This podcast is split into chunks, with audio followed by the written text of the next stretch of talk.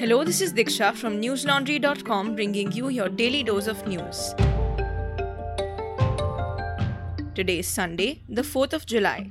India reported a little over 43,000 new cases of COVID 19 and over 950 deaths in the last 24 hours. The total COVID tally has crossed 3.05 crore, while the death toll now stands at over 4 lakh. These official figures, however, are widely believed to be undercounts. Kerala continued to report the highest number of COVID cases in the country, with over 12,000 cases in the last 24 hours. Over 63 lakh COVID vaccine doses were administered in the last 24 hours, taking the total number of doses administered in the country so far to over 35 crore. The Maharashtra government said it administered over 8 lakh COVID vaccine doses till 9 pm on Saturday, adding that this was the highest single day coverage for the state so far. Meanwhile, after giving 1.6 lakh doses on Saturday, the Delhi government said it was left with only two days' worth of vaccine stock. Manindra Agrawal, a scientist who is a part of the government's panel tasked with the modeling of infections, has cautioned that a possible third wave of COVID 19 can hit its peak between October and November if citizens fail to follow COVID appropriate behavior. He added, however, that India may record half the daily cases reported during the second surge. With daily cases on the decline, states have started easing restrictions in a phased manner, with Karnataka announcing the lifting of weekend curfew starting tomorrow. The night curfew, however, will continue to be in place from 9 pm to 5 am across the state. While there is a downward trend in fresh COVID cases, reports of Delta Plus variant being detected in at least 12 states have led to fresh concerns among health officials. Globally, COVID 19 has infected over 183.4 million people so far, claiming the lives of more than 3.96 million. The director of the World Health Organization, Tedros Adhanom, said that the sharing of vaccines among countries was being outpaced by the new COVID 19 variants, with the Delta variant now present in at least 98 countries. Thousands of Brazilians took to the streets once again on Saturday morning, demanding the removal of the country's president Jair Bolsonaro who is being blamed for more than half a million coronavirus deaths in the country. The demand for Bolsonaro's impeachment intensified after allegations that members of his government wanted to illegally profit from the purchase of COVID vaccines from Indian vaccine maker Bharat Biotech. On Friday, a Supreme Court judge in Brazil opened a criminal investigation into Bolsonaro's response to allegations of possible corruption in the purchase of 20 million doses of Bharat Biotech's Covaxin. Our story of the week this time is the political and media furor over the conversion of a Kashmiri Sikh woman. We shall come back to this later in the episode. The over 59,000 crore Rafale fighter jet deal is in the eye of a political storm once again after reports that a French judge has been asked to investigate the deal on suspicions of corruption. The investigation into the 2016 deal for the sale of 36 fighter jets by France's Dassault Aviation to India was formally opened on June 14, French investigative journalism website Mediapart reported on Friday. It reported that the judge will lead a highly sensitive judicial probe into alleged corruption and favoritism in the deal and look into questions surrounding the actions of former French President Francois Hollande. France's National Financial Prosecutor's Office, which the judge is a part of, was created in December 2013 to track down serious economic and financial crimes. Amid the reports of the investigation being opened up in France, the Congress Party on Saturday demanded a joint parliamentary committee investigation into the Rafale deal. The Congress said in a statement, and I quote, the scandalous expose of the Rafale scam involving massive corruption, treason, and loss to public exchequer has finally been uncovered and laid bare. End quote. The investigation in France comes three months after Mediapart reported that the country's financial prosecutor, PNF, decided not to pursue an anti corruption investigation into the Rafale deal, citing the interests of France. In a three part series of reports in April, Mediapart had claimed that an Indian middleman, Sushen Gupta, was allegedly secretly paid millions of euros by Dassault Aviation and another French firm, Thales, to influence the Rafale deal. Gupta is also an accused in the AgustaWestland helicopter scam in India.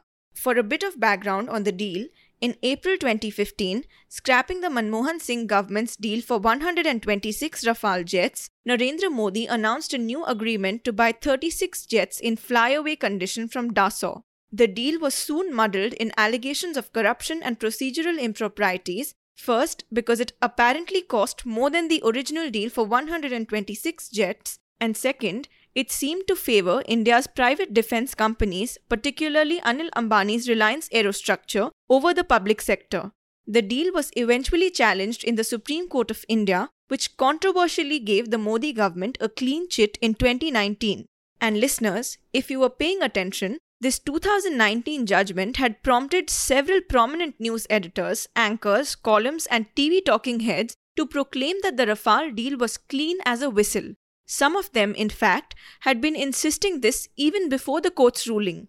In my report on newslaundry.com in April, I spoke to some of them to know if their opinions about the deal had changed after the new revelations made by Mediapart. What did they have to say? Columnist Tavleen Singh, for instance, maintained that the Rafale deal involved no corruption at all.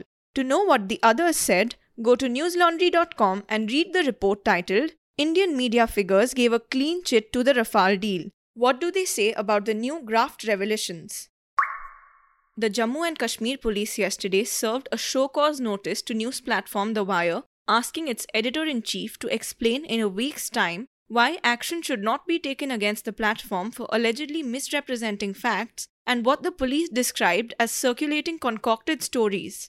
The two stories in question were published by The Wire in June. The first report, dated June 28, was headlined They have destroyed my family. JNK cop, wife, and daughter gunned down by militants in Pulwama. The report stated that two militants had fired at Special Police Officer Fayaz Ahmad Bhatt and his family the previous day. The Union Territory's Inspector General of Police, Vijay Kumar, took exception to a line in the article which read In recent times, many special police officers have resigned from service after facing threats from the militants, while some have even joined the ranks of the militancy. The second article disputed by the police was published on June 7. It was headlined Genuine Encounter or Custodial Killing What Really Happened to Muhammad Amin Malik at Tral SOG Camp.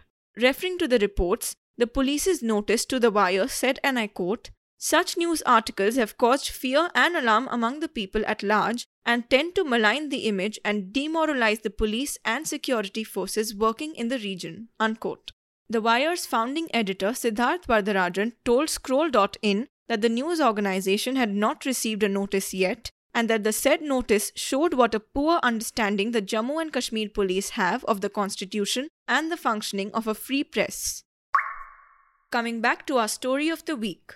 On Monday, Sikh leaders from outside Jammu and Kashmir arrived to the valley to protest against what they called forced conversions and marriages of girls from their community. Mainstream media channels also told us on prime time how young Sikh girls were being forcefully converted to Islam by older Muslim men in Jammu and Kashmir. So, what prompted this? The protests in the valley were led by Punjab opposition party Shiromani Akali Dal's leader Manjinder Singh Sirsa. He alleged that 18 year old Sikh woman Manmeet Kaur was kidnapped at gunpoint, forcibly converted, and wedded to an elderly Muslim man named Shahid Nazir Bhatt. He also claimed that there had been four such cases, out of which two were reported from Jammu. The Akali Dal leader also demanded that the women be returned to their families. While Sirsa claimed that there had been four such cases, the police sources have said that they have knowledge of only one such recent case. Sirsa's claim that the man who married Manmeet was elderly also contrasted with police information that the man, Shahid Nazir Bhatt, is 29 years old.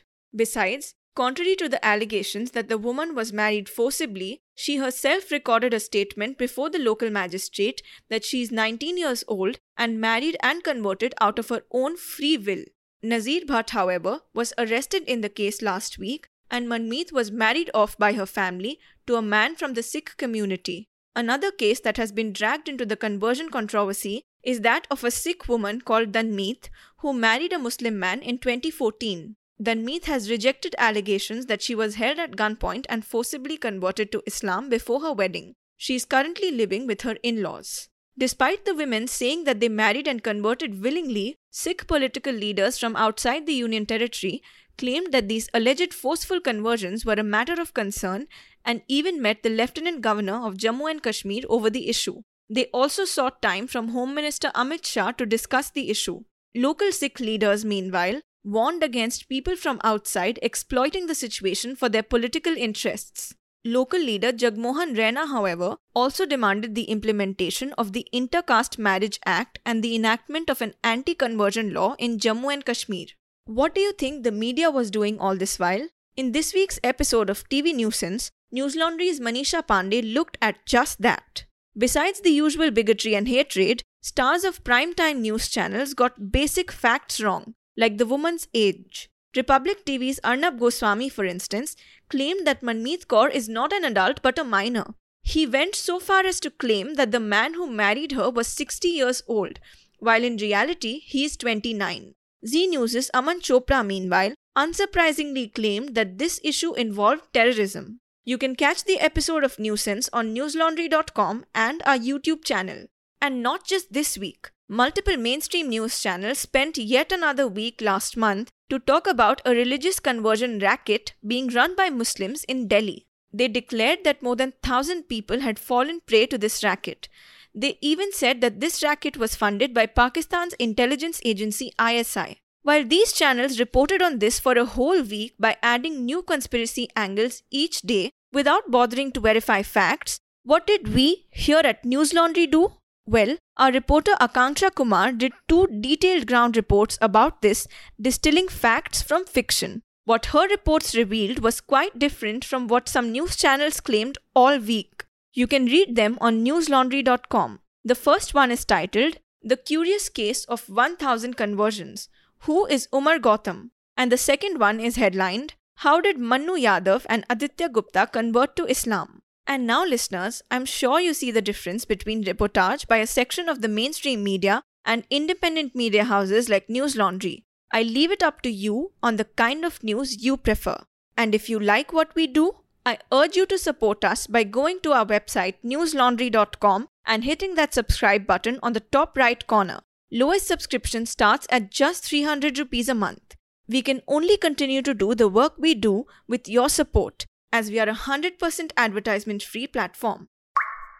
The Bharatiya Janata Party secured 67 of 75 seats in the election for district panchayat posts in Uttar Pradesh. The Akhilesh Yadav led Samajwadi Party bagged just 5 seats, with Yadav alleging that BJP used force to stop people from voting. The Rashtriya Lok Dal, Jansatta Dal, and an independent candidate won one seat each in the polls held yesterday.